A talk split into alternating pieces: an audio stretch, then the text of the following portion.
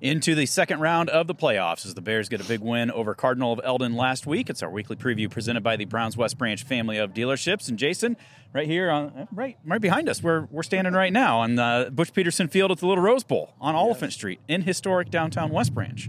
Uh, Bears get a big 35-6 win over Cardinal. Uh, probably one of the better team performances we've seen from this Bear squad this year. As we talked yesterday together, I call, it was the most efficient when you really think about it. Look at the drives. Even when the, the Bears had to punt, they were never deep in their own territory and having to punt. They were punting and pinning like Andy Henson's first punt pinned him at the 10 yard line. The next punt was at about the 15 yard line.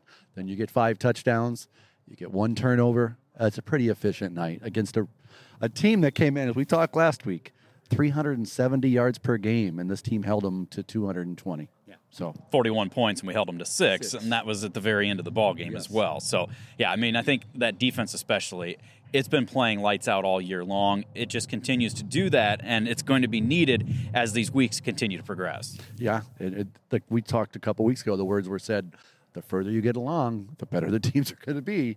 And this is this is one of those teams that you better pack a lunch for.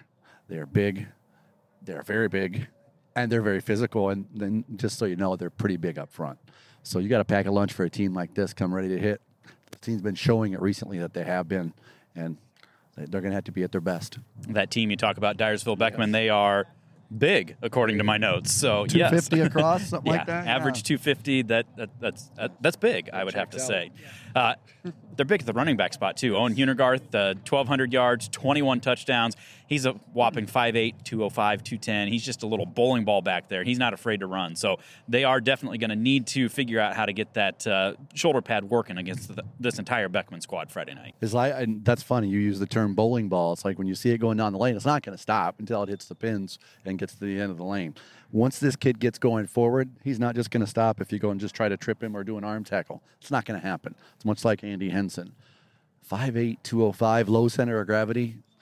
He's going to be tough to see it sometimes too. But once he gets past that first line of defense, whew, the eyes get a little bit bigger for the safeties and the linebackers to try to tackle a kid like this. And it's not just him. I mean, no. it's a lot of different guys that contribute on that offense. They're pretty similar to Cardinal in the terms of putting up almost 400 yards of offense, putting up 41 points per game. So you know that you're going to have to play those assignments because you've got a quarterback that's also rushed for seven touchdowns, thrown for 11 more, 409 or 460 yards uh, rushing. It's uh, it's one of those teams that you just you got to be ready for multiple different things coming at you. Did they account for what we say 28 touchdowns on the ground? On the ground. That's that's pretty impressive between two guys. Basically, are scoring three times a game. You're you're at 21 points a game just on that. Throw in the 11 touchdown passes. That's 28 points. If you're going to tell me that two guys are going to average that and continue to average that going forward, I'm going to tell you that's going to be a pretty tough out for anybody to try to stop.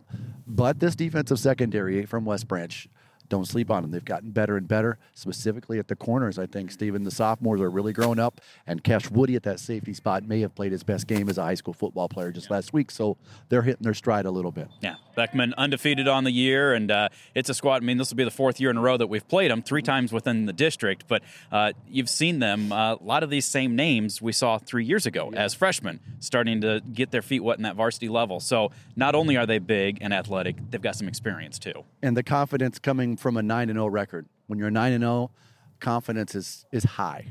And they've seen it. They've taken on the best hits, the best punches that everybody's thrown at them. Common opponent, Waterloo Columbus. They were down two touchdowns to them early on. They took them out 35 to 34 was the final in that one, but they've taken everybody's best punch and they've been taking them and giving it back and knocking them down 9 and 0. Yeah, it's going to be a great one uh, up at Dyersville. So we on the field pretty. turf again. Yeah, no matter what the weather is, yeah. the field turf is going to be okay. Yeah, it'll be in pretty good shape. So uh, seven o'clock will be the kickoff. If you can't make it, we'll have the pregame with the Bearcast starting at six thirty, and we'll have all the coverage for you. Our weekly preview presented by the Browns West Branch family of dealerships right here at westbranch.football.